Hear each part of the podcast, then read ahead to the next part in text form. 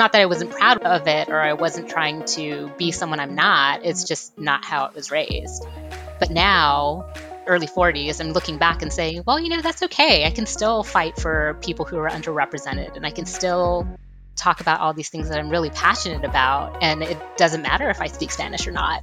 I'm really proud of being Hispanic, and I want that to be almost be the forefront of who I am, where I wanted to fit in, and like I don't want to fit in anymore. I want to be someone that stands out for being heard. Hi, everyone.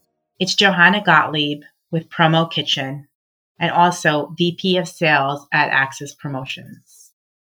Today, we're really excited because we're going to focus on something that is near and dear to my heart, and that's talking about Hispanic Heritage Month.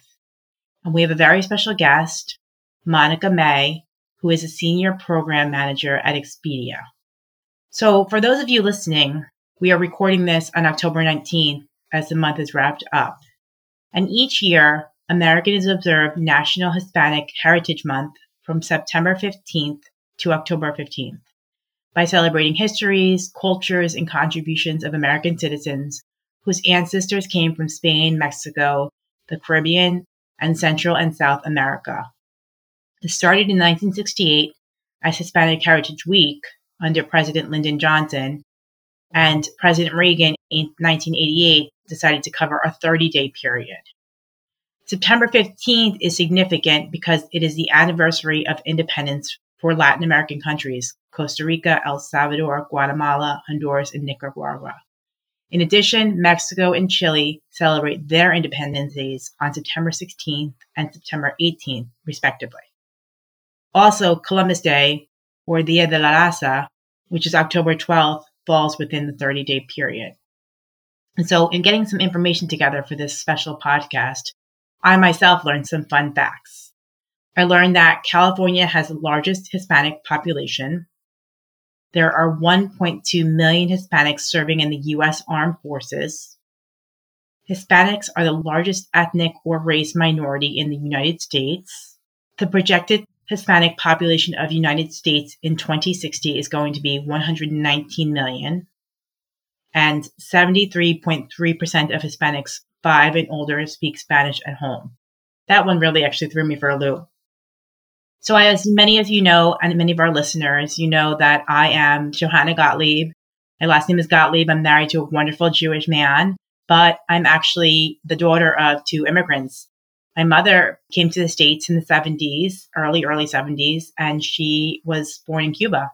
My father came here from Argentina. They met in New York City, and together they had three girls, and they raised us on Long Island, New York. And you know, I always tell people 40 years ago, being the first generation was just not what it is now. And so we grew up learning Spanish and English at home.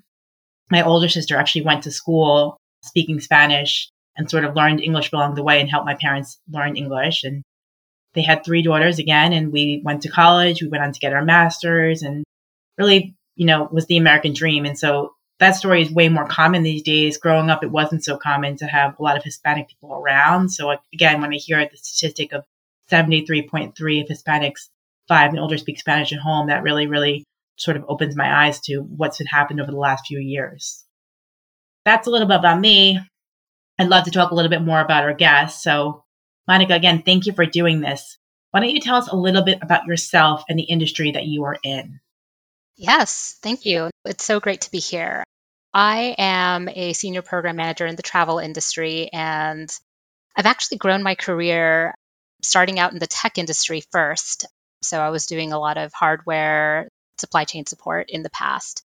And throughout that time, it was very interesting to see how being a woman in the room, a Hispanic woman in the room, has changed at first I felt like it was very isolating and very intimidating, honestly, especially being young, educated, but not overly educated.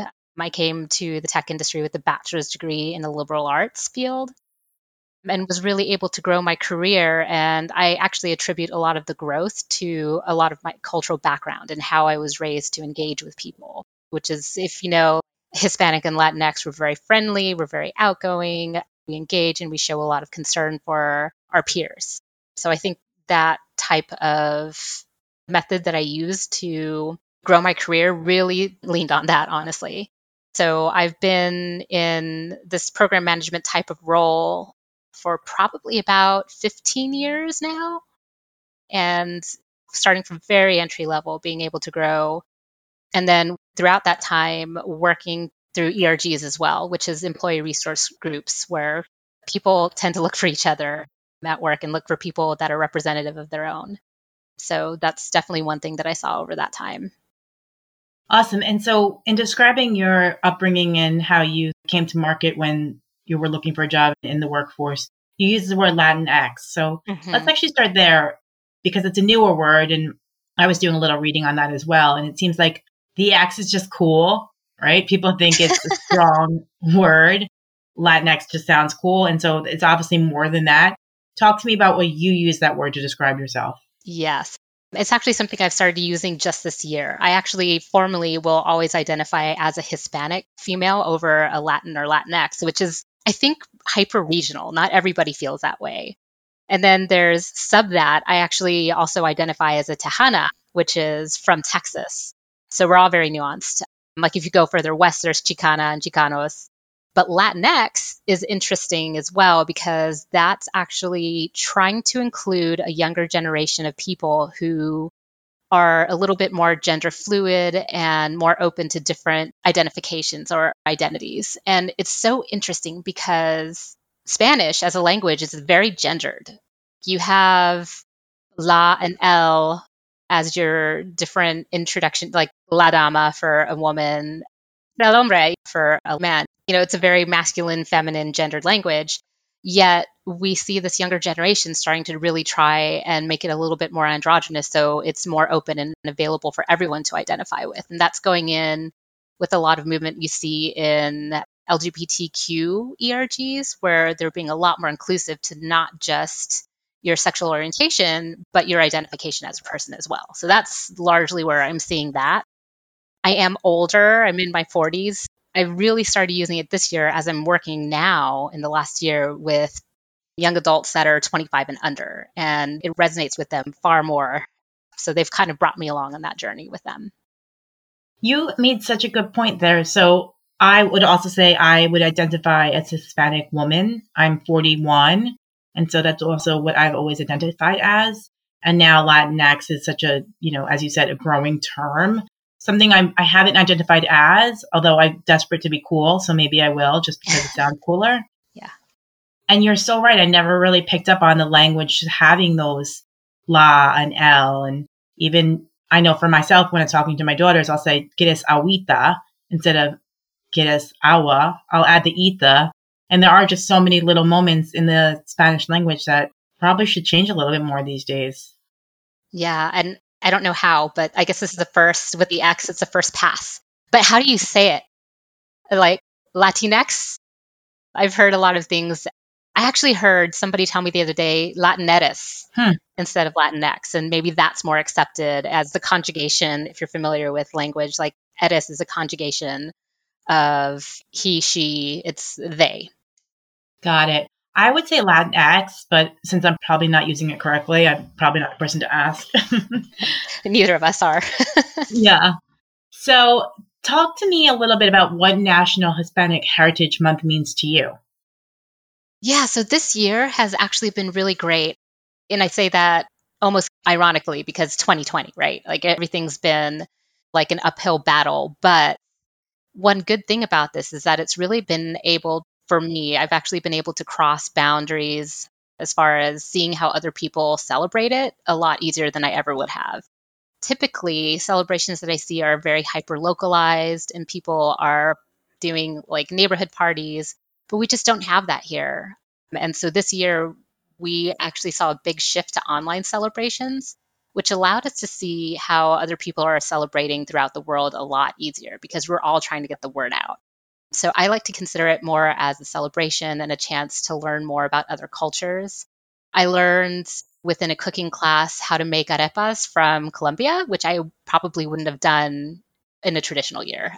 But, you know, the company had an online cooking class where we were able to source ingredients and get some directional cooking from an employee. And I thought that was just so great to make those connections, especially since this employee was in a completely different site and state from where I am. So I never would have gotten the chance to connect with her unless we were doing everything virtually. So this year has been a little special, but typically just getting to celebrate other cultures that are Latin, that are, aren't just Mexican cultures or aren't just American cultures or Latin American countries was great. Yeah, that's a good point. I mean, yes, it's been an interesting year. I love that you're saying it's been a really positive year for you because I definitely don't hear that a lot. Yeah. But what a great outtake. And you're right, virtually for anything, whether it be celebrating Heritage Month or anything, it's been really opened opportunities. I know for us, we're dealing with clients in events who clearly can't have their events in person anymore, but an event that drew a thousand people last night could bring in 10,000 people virtually or whatever the number is. Just personally, I know friends and I, we've said we probably wouldn't have had our Zoom parties, our Friday night Zoom parties with our friends from all over the country from college. And we're trying to do things like that. And even working out, I work out with a group of people every Thursday morning. We do like a little ride together, a bike ride virtually. And there are so many silver lining moments, not necessarily tied at all to Hispanic heritage, but silver moments in 2020 that I think if people could just take a second to appreciate those, it would be so much better. A lot of hard things, obviously, too, but lots of silver linings for sure. You talked about this a little bit. Can you dig a little deeper on how you identify and why? Yes. So at the top levels, I do identify as Hispanic. At the lower level, I identify as Tejano, which I mentioned earlier. And from that, it's actually something that if you're outside of Texas, you've probably never heard. But for me, I was actually born in South Texas by the border in Rio Grande Valley. So when you hear about the border walls, this is the area that's been impacted. My late grandmother and family have land that has been impacted and actually built a fence on it. So it's a very long-standing generational land passing and we're talking back from like the 1600s where people came over from Spain, large land grants were given to families and then gradually was picked off over centuries by, you know, just people, people having eminent domain. And so a lot of families have been here in Texas for a very long time, and I come from one of those. So oddly enough, though, even with that, and it sounds like, you know, we've been here forever and we have, the borders were actually formed after the family was settled there. But even with that, my mother's first language was still Spanish. So we're talking about the heritage was still very strong. It's a very Tejano culture. It's not quite Mexican and it's not quite American.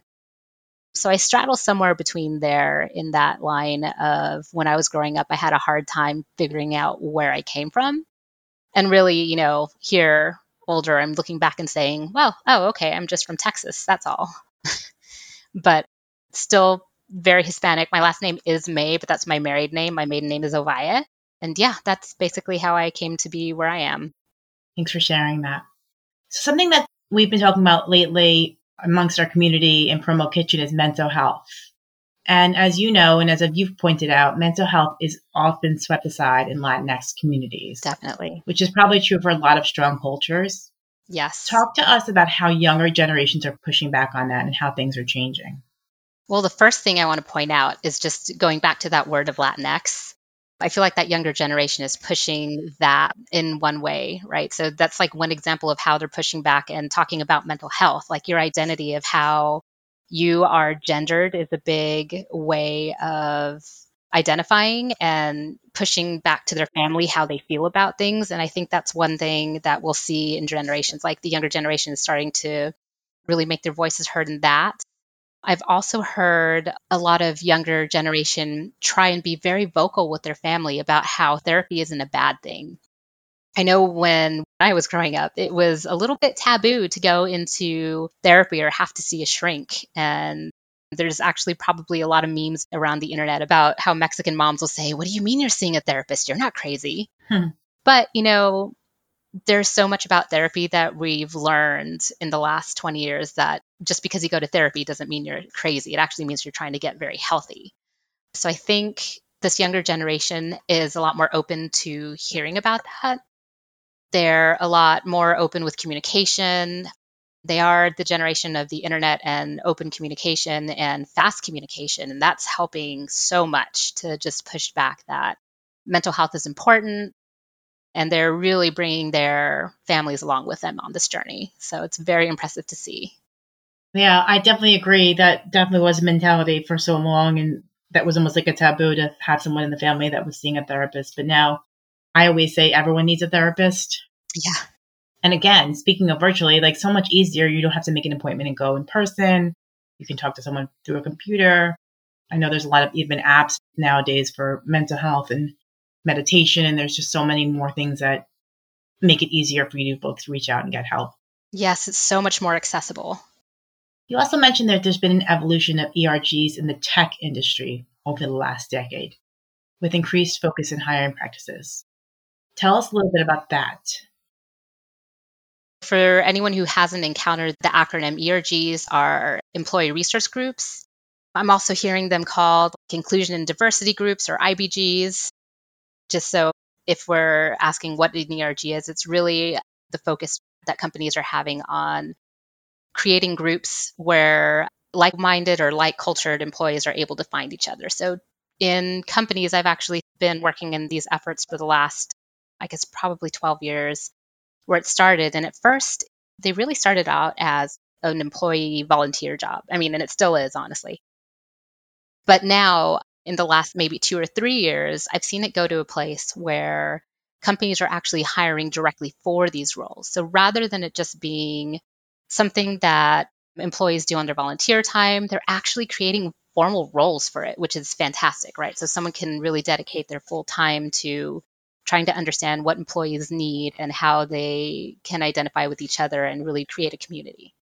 So that's been really, really positive.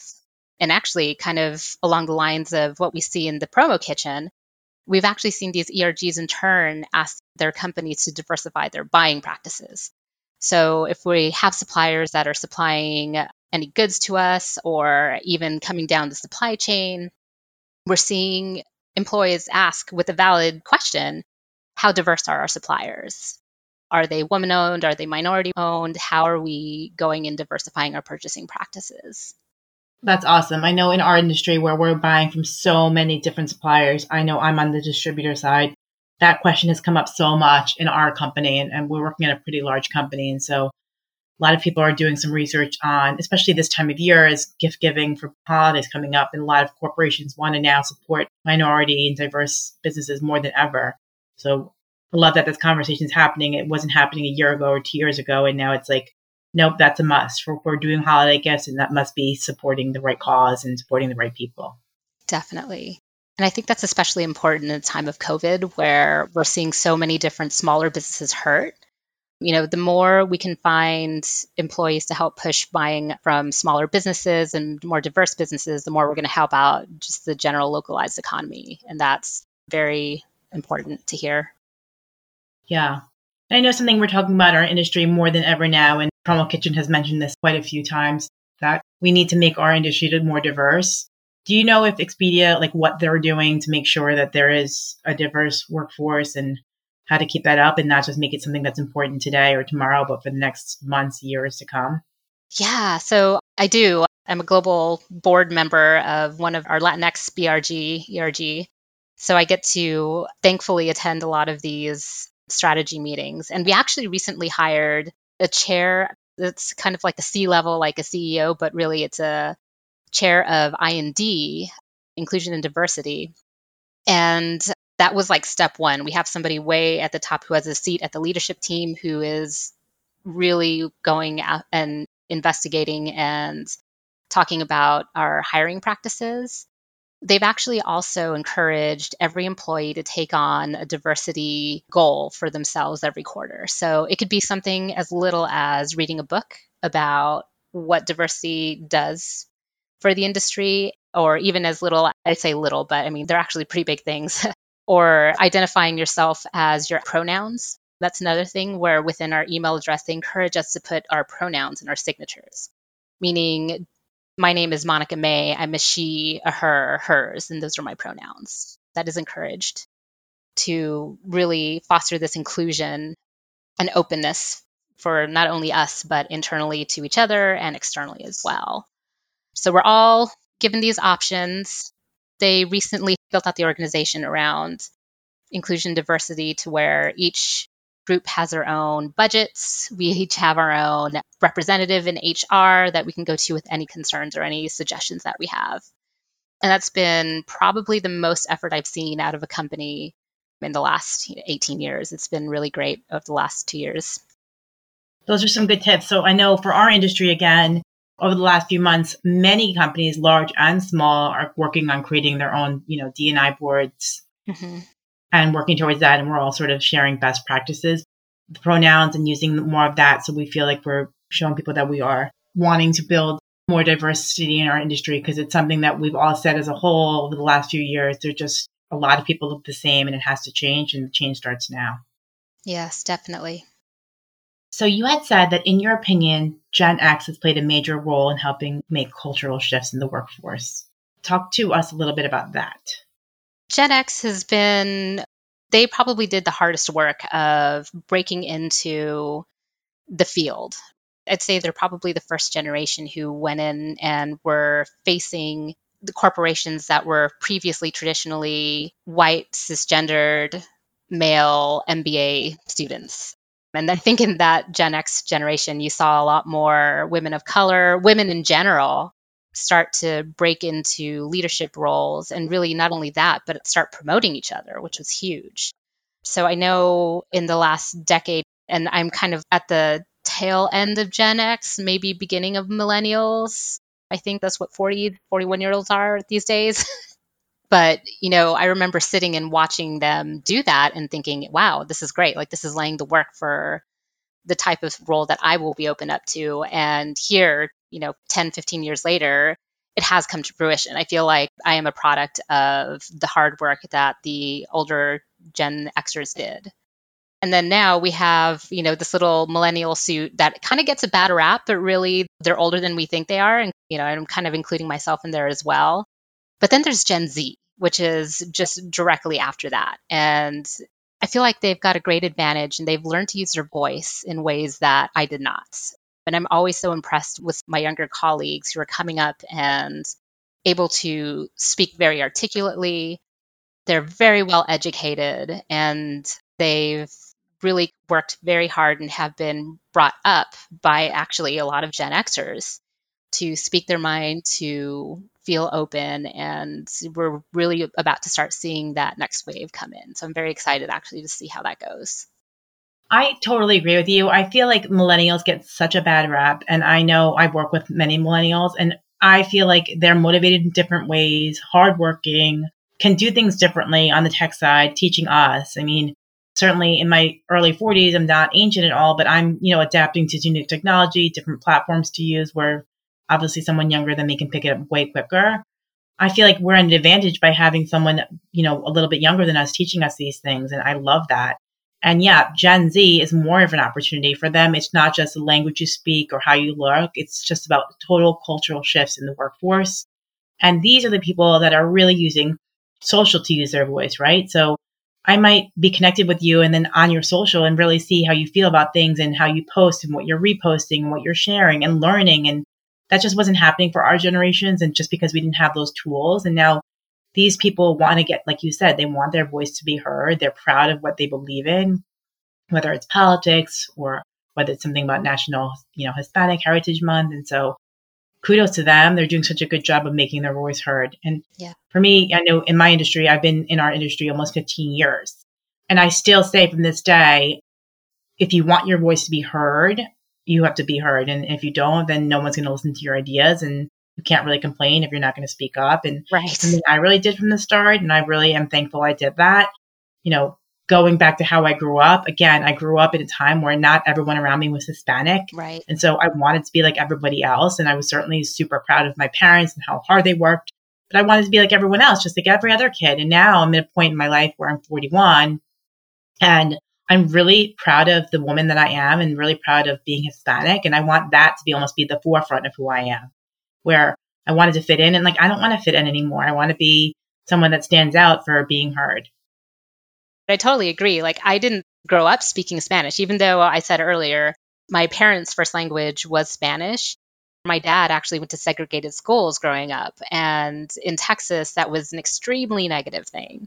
So, growing up when I was young, I was actually raised not speaking Spanish intentionally, mostly because the environment of how it was in South Texas in the 80s, we were grown up to be very homogenized.